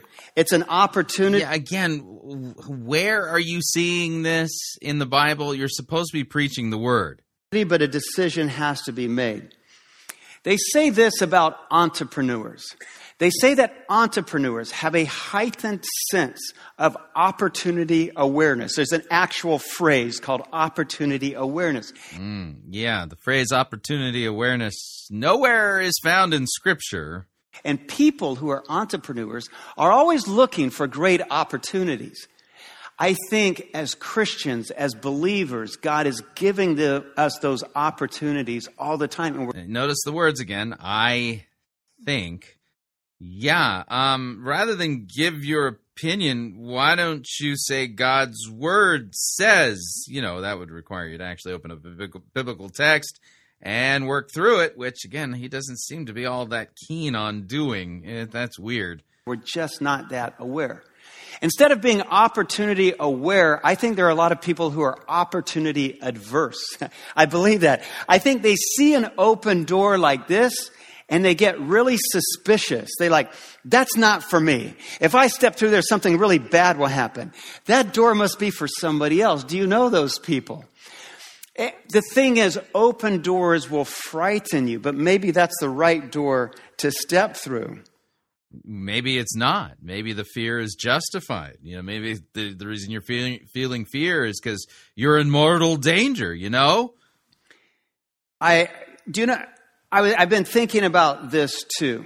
When God opens a door and we stand there and we look at it and we go, you know what, it's a little frightening. I'm not sure. It's something brand new. Do you know what happens when we don't step through the open door? one hundred percent of the time, do you know what happens? I've seen this all the time. That door, it closes, doesn't it?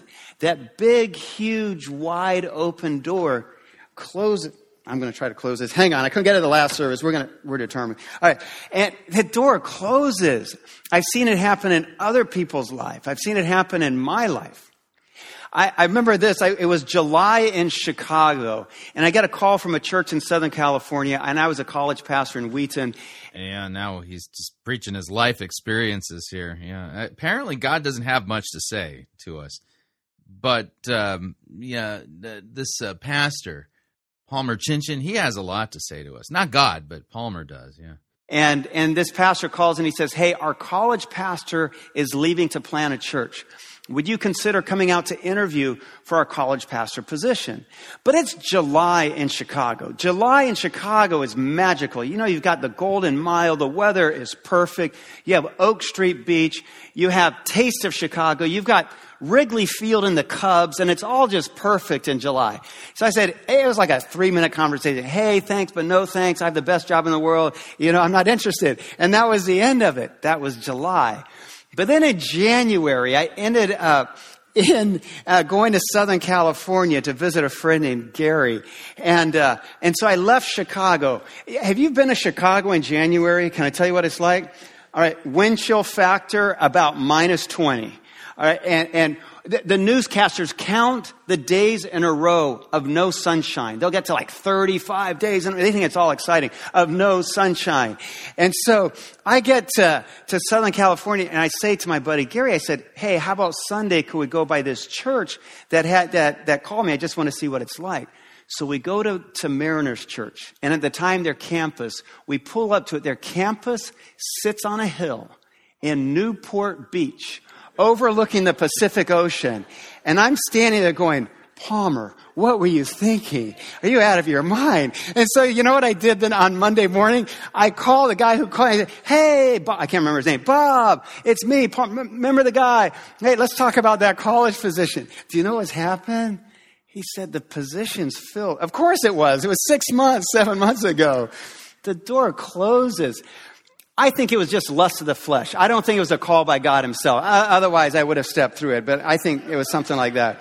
It was just wanting to be at the beach more. So um, it was just carnal. That, that's why that door closed. But it happens to all of us that God opens a door and we're suspicious, and or we don't act, or we're afraid. Can I just say, when God opens a door in your life, it's time to step through. Mm-hmm. Right, yeah. So apparently, so door is opening, you got to step through him, right? Because, you know, he forgot, he just didn't realize what a cool gig he had offered to him at Mariners and Newport Beach. Right, yeah. Those doors will always require faith. I think when we when we see God open a door, Uh, what we see on the other side is always a little cloudy. It's always a little fuzzy. It's always a little frightening, and it takes a big step of faith. I want you to look at Peter's next open door here. So he's with Jesus there. I'm sorry. He's in a boat with his friends. And uh, t- turn over a few pages in your Bible to Matthew fourteen. And you know the story well. Jesus is walking toward these disciples, and he's walking on the water. And, and Peter's the only one engaging with Jesus. He says, Lord, if it's you, Peter says, tell me to come out on the water.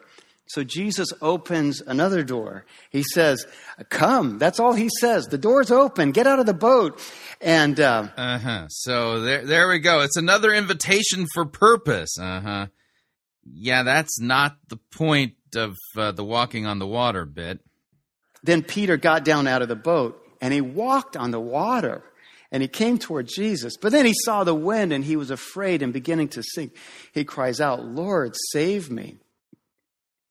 You know, and it's like that with every opportunity, every open. Yes.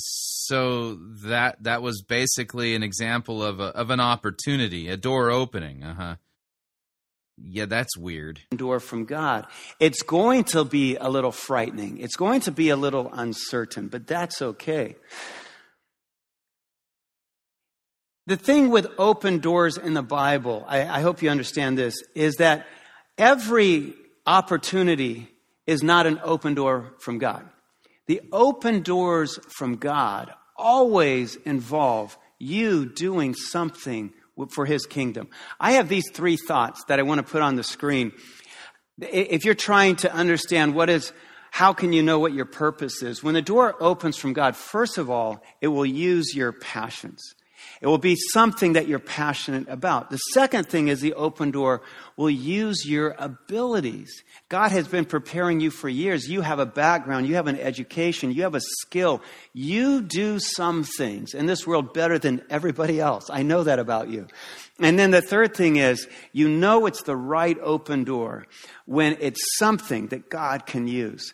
It's not just for our own. Yeah, can you show me in the Bible where this list exists that helps us understand when we know an opportunity is actually from God uh, using these criteria? I'd like to see that text, please. Good that we step through the open doors, but it's for the good, for the spreading of the kingdom of God. I have a key idea I want to put on the screen and kind of take this thought home with you. Maybe you want to write it down. God opens doors of possibilities.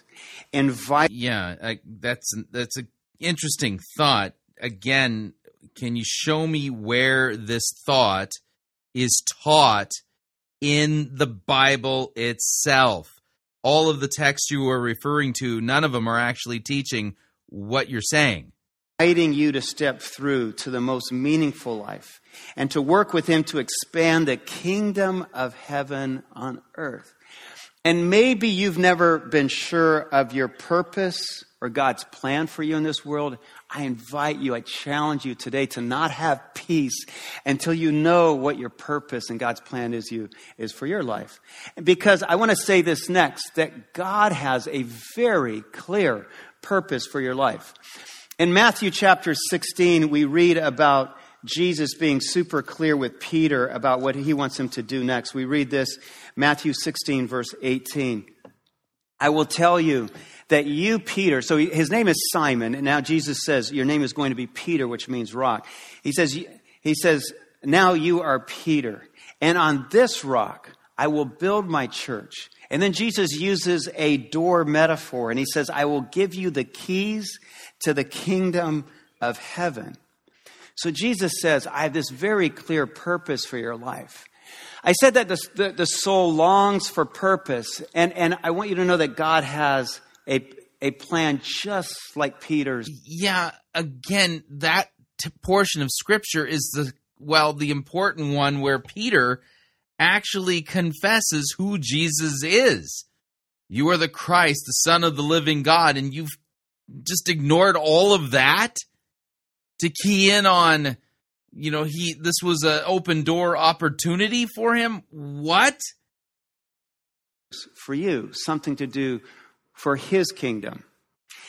The soul, when we don't know what our purpose is, I think alarm bells start to go off. Yeah, I think you don't know what the purpose of Scripture is. Weird.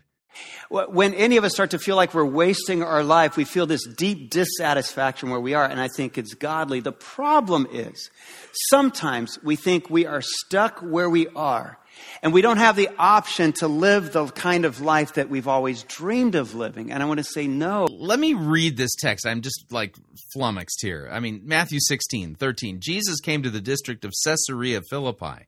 That's right. He takes his disciples outside of Israel, you know, to pagan territory. Caesarea Philippi, there was a grotto with all these little, you know, place where you put all these different deities, and, you know, the Pan, you know, the, you know, the portal of Pan is there. I mean, he's in pagan territory, idolatrous territory. And he's, and he says this, who do people say the Son of Man is? And they say, well, some say John the Baptist, others say Elijah, others say Jeremiah or one of the prophets. And he said to them, but who do you say that I am? So Matthew sixteen, this portion of Scripture is specifically asking the question, who is Jesus? Simon answers, Simon Peter replied, you are the Christ, the Messiah, the Son of the living God. Jesus answered him, blessed are you, Simon Bar-Jonah, for flesh and blood has not revealed this to you, but my Father who is in heaven. And I tell you, you are Peter, and on this rock I will build my church, and the gates of hell will not prevail against it. This is the rock of his confession that Jesus is the Christ. And he's going to build his church on that rock. And I will give you the keys of the kingdom of heaven. Whatever you bind on earth shall be bound in heaven. Whatever you loose on earth will be loosed in heaven. And he strictly charged the disciples not to tell anyone that he was the Messiah, at least at that point. That's this text is not about Peter finding some purpose or some door of opportunity opening up in his life. This portion of Scripture is specifically about Jesus and who he is. Oh, you don't have to stay stuck. Because maybe there's a passion or an ability that you have, but you've never, you've never lived it out. Maybe you've dreamed of doing something, but you've never done it. I think there's things that all of us dream of doing in this lifetime, but not all of us are actually doing it. Maybe you've dreamed of being a writer, but you're not writing yet. Uh, maybe you have an eye for beauty, and you've, you've dreamed about being a photographer or a painter. Uh, maybe you know more about fast-pitch softball than most college coaches. You know, uh, maybe you've dreamed of hiking the Himalayas one day or teaching English in China. Maybe you give speeches and people actually listen. Or maybe you lead and people follow. You have this gift. Maybe you're like a kid magnet and junior hires love to be around you. You're different than all the other dads. You don't wear cargo shorts or Crocs. And so kids love to be around you. That's you. But maybe you have that ability to lead, but you're not using it yet. Uh, maybe... You've, you've dreamed of leading whitewater rafting trips down the Colorado. I don't know what it is, but the thing is, most of us are not doing what we feel God put us here to do. The problem is we give up on our dreams because someone criticized you or someone gave you a D or someone cut you from the team or someone told you you weren't smart enough or you didn't have the right background or someone told you you didn't have the right education. And someone broke your spirit, or someone told you you couldn't afford it, or somebody gave the job to somebody else, and then you listened to the critics, and you gave up, and you quit dreaming. But there's a version of you that shines through every once in a while. We get glimpses of the best you when you do the things that God made you to do. And I want to say today, those, that's the life you need to go after. It's kind of like this, my... My, in Justice Calling, I write about uh, my brother-in-law being living in Uganda because he talks about one weekend in Uganda when a guy named Bob Goff came to visit. Uh, Bob Goff, maybe you know the name. He wrote a bestseller by the name uh, titled "Live," not "Live Love," uh, "Love." Love Does. And he writes, Love Does. And uh, so he's out in Uganda, and Steve's hosting him, and Bob has a meeting with a with a Ugandan member of parliament. And so they're sitting at lunch, and this member of parliament says to Bob, he says, Bob, he says, my career in politics is over. He says, I've reached my term limits. He says, I can't run again. He says, but Bob, I don't know what God wants me to do with my life. You know, I, I know he can use it, but I don't know how. So Bob says, well, what do you dream of doing? And the guy says, well, you know, I dream of one day helping the youth of Uganda to thrive. And Bob says, no, no, no, no, that's just political talk. Don't give me that. He said, what keeps you up at night? What do you lay in bed dreaming about doing? And the guy says, well, actually, I've always wanted... Do you even need a crucified and risen Savior for this message? No, you don't. To play in a band. I want to play the guitar in a band, Bob. I've, I've never told anyone that. So Steve says, Bob starts to hit the table. That's it. That's it. That's what you have to do. You have to learn to play the guitar and start a band. And the guy goes, yeah, but I don't know how to play the guitar. So Bob says, what kind of music do you like to listen to? He says, well, he said, there's this Christian musician in America named Brandon Heath, and I have like four of his C Ds. I love Brandon Heath. I want to play the guitar like Brandon Heath. Bob says, Brandon Heath, let's call him right now. He's dating my daughter. And so, and so, true story. So he picks up the phone and dials Brandon. Brandon answers, and I asked Brandon about this when he was at the Grove a few months ago. Brandon says, it was like three in the morning. I'm like, Bob, why are you calling it three? Bob's such a spaz. You know, he's calling it anytime. Bob says, don't worry, I'm in Uganda. You have to tell this, this member of parliament that he can learn to play the guitar and he can write music, he can compose, and he can tour Uganda. And so Brandon says, yes, you can make music for God in Uganda the same way I make music in America for Americans. And so Bob buys him a guitar. I don't know the rest of the story. That's just the, as far as I've gotten on it. But that's like your life. There are some things you've dreamed of doing, and you've put it off. Why is that just like my life? I mean, why are you doing this one-size-fits-all as if we're somehow all in high school still trying to figure out what we need to do with our life. What about the people in your congregation who've done, you know, raised their kids, had their career, they're retired, and they don't even know it yet, but they're just days away from dying? What about them? Why are you preaching like this is even found in the Bible? None of this is. You're just making this up. You thought you can't. And I just want to say, what is so valuable? What is so important to you? What are you so passionate about that you must give your one life to it? The next thought that I want to share with you from Peter's life is this. Stop sitting outside the closed doors. So I'm going to close our door here because we read about Peter sitting outside a door. So f- turn over in your Bibles with me to John chapter eighteen. And we read this. And John, John eighteen, the screen says eight, it's eighteen, verse fifteen. So I'll set the scene for you. Peter and John are following Jesus as he's been arrested. He's, he's taken first to the house of the high priest. And Peter and John are following at a distance. We read, we read that in Luke. Simon Peter and another disciple, this is verse fifteen, were following Jesus. Because the disciple was known to the high priest, this is John, he went with Jesus into the high priest's courtyard. But Peter had to wait outside the door. So do you see, the door is here. John follows Jesus through, but Peter is stuck sitting outside the door. The other disciple who was known to the high priest came back. So he comes back through the door and he grabs Peter and he spoke to the servant girl on duty. Some of your Bibles will read, he spoke to the girl, the servant girl who was guarding the door. So there's this girl sitting at the door, letting some people in, and some people she's not letting in, verse seventeen. And then she starts to quiz Peter. So Peter's trying to get through the door, and she's interrogating him, the girl at the door, guarding the door. You aren't one of, of this man's disciples too, are you? The girl guarding the door asked Peter. And then what does Peter do?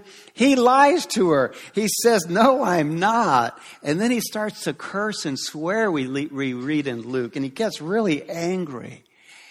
I think in life, there are people that sit outside the door. So Jesus has gone through. You are aware this is where Peter denies Christ? Wow, it's like he has no concept of the magnitude of the passages that he's reading. He's just looking for places of opportunities and purpose and stuff like that. This is wow. And Peter's supposed to go through, but I think there are people that sit outside the door telling you not to.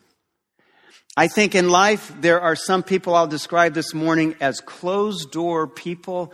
and they're Closed-door people.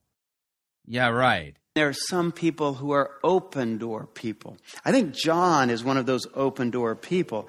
John came back and he gets his buddy and he says, hey, Jesus is on the other side. We got to go through this door. But you have somebody blocking the door, somebody interrogating him, criticizing him. No, he's about to deny Christ. Have you even read the Gospels? Maybe in your life, you have too many closed-door people, and maybe you've been listening to them for too long. They've been criticizing you and holding you back and not seeing that God has something so special, so... Right, yeah, that servant girl, she was holding Peter back from his destiny and his purpose. She was a closed-door person, yeah. This is demonic. This is unbelievable. Significant, so huge and meaningful for you on the other side of that door. They don't believe in you. They don't believe God can use you.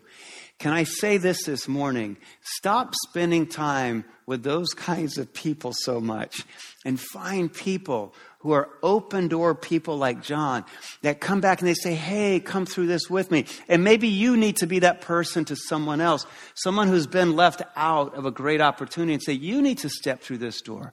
I've seen your gifts. I've seen your abilities. I've seen your passions. So I have stopped sitting outdoor, outside the door with the wrong kind of people. One last thought this morning from Peter's life as we look at him as a case study. I have your purpose usually includes a justice calling.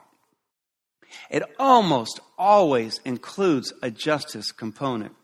Do you know what they say about the opportunities that God gives people in the Bible, the open doors? Is that those open doors are never solely just for the person it's open for. It's opened also for the good, for the sake of others. That's how you know it's the right open door. All right, we're going to turn forward in our Bibles one more time, Acts chapter ten. Let me just set the stage for you. Pete, Jesus is gone. He's ascended to, into heaven. Peter is starting this new church, but now it's it's in the after, late afternoon, and he's hungry, and he's gone on a roof, and he's fallen asleep, and he's really hungry. We read this in Acts ten. And what do you think Peter starts to dream about? Food. He starts to dream about food because he's hungry. And in this dream, he hears the voice of God uh, saying, not just eat this food, it's food that the Jewish people would not eat. It was food that was banned. And the, and the voice of God is saying, no, Peter, eat. And then the voice of God says, there are some men downstairs waiting to take you to meet an Italian, a Roman centurion by the name of Cornelius. I want you to go to his house. But Peter doesn't want to go to the Roman man's house. He's never stepped into the house of a Gentile person. And so finally, the voice of God, this is verse nineteen, says, get up and go. Verse twenty, do not hesitate to go. Rarely in the Bible, when the door opens, does God say, stay and get comfortable? It doesn't ever say that. It always says, go. Something's on the other side, something new. It's an adventure with me. It doesn't say, stay, make yourself comfortable. It's all, find a couch, put your feet up. That's not how the Bible goes. So we read this, verse twenty-seven. So Peter goes with the three men. The next day, Peter went inside, so he steps through the door into Cornelius' house. And in verse twenty-eight, and he says... Yeah, the door that he stepped into was a real door. There's no allegorical meaning for the door as far as something to do with your purpose and, you know, an opportunity, and you need to step through it. The people gathered there, you are well aware that is it against our laws for a Jew to associate with a Gentile. But God has shown me that I should not call anyone unclean. By the way, let me just pause here. Peter kept seeing this food that he wasn't allowed to eat. And, and, and G, the voice of God is saying, go to the Italian man's house, maybe even eat with him. And Peter's saying, no, I think what Peter didn't know, he had been raised on hummus and pita bread. That's what I think. And, and he didn't know that Italians make cannolis, calzones, deep dish pizza, mozzarella cheese, all of those things come from the Italians. He might have moved quicker. Anyway, so we pick up. That's not in your text, but uh, I, I'm trying to help. All right. So he says, Jews do not associate with Gentiles, but God has shown me that I should not call anyone impure or unclean. Move down to verse thirty-four. Then Peter spoke again. I now realize how true it is that God does not show favoritism, but he accepts people from every nation, regardless, and I'll just add to that, regardless of their background or ethnicity or race, or whether they're a, a Roman or an Italian or a Greek, that God loves them all, and he wants Peter to start to, to start a church that includes all of them. Do you see this justice component and Peter's purpose and Peter's purpose? Oh, yeah. See, there was a justice component in Peter's purpose. And so just because there was a justice component in his, well, there's got to be a justice component in your purpose thingy too. This is all nonsense. This man is not actually teaching God's word. These are empty words. They are worthless words. This is a worthless, empty teaching that has nothing whatsoever to do with any of the texts that he's touching. Wow. So I'll just end here this morning and challenge you. Yeah, I think you've done enough damage already. Do with this thought that maybe today God is opening a door for you. And if he's not, then pray for that. And the choice is yours. This moment, this day is ripe with opportunity and possibilities for you to step through a door to something new. And maybe you've been hesitating. Maybe you've been waiting. And I want to say stop. Yeah, maybe there's an open door opportunity thingy, you know, because justice and stuff. This is unbelievable. Stop. Your life is passing you by. It's going. The time to act is now. It's today. Well, there we go. Um, wow. Utterly useless. Totally worthless. Completely empty. Vapid. He doesn't care what the biblical text says. He, I mean, seriously, he goes to the great confession of Peter that Jesus is the Christ, the Son of the living God. And yeah, he just totally sees just this is a purpose, moment, opportunity thingy in his life, right? Yeah, the great confession of who Jesus is. There's Jesus on trial. He's never committed a single sin. And there's Peter. He's about to deny Jesus three times. And Christ has said in his teaching, the one who denies me before people, I will deny before the Father. And oh no, it's just about, well, there are there closed door people in your life? Right, yeah. Uh, this is unbelievable. This man is utterly blind, totally deluded. No clue how to rightly handle God's word. Doesn't even care that it actually has a real meaning. He's just about scratching itching ears and getting a paycheck. You can be an atheist and believe the message that he taught. You don't even need a God for it, yet alone a crucified and risen Savior. Very sad. So what'd you think? Love to get your feedback. If you'd like to email me regarding anything you've heard on this edition or any previous editions of Fighting for the Faith, you can do so. My email address is talkback at fighting for the faith dot com, or you can subscribe on Facebook, facebook dot com forward slash Pirate Christian. Follow me on Twitter. My name there at Pirate Christian. Till tomorrow, may God richly bless you in the grace and mercy won by Jesus Christ and his vicarious death on the cross for all of your sins. Amen.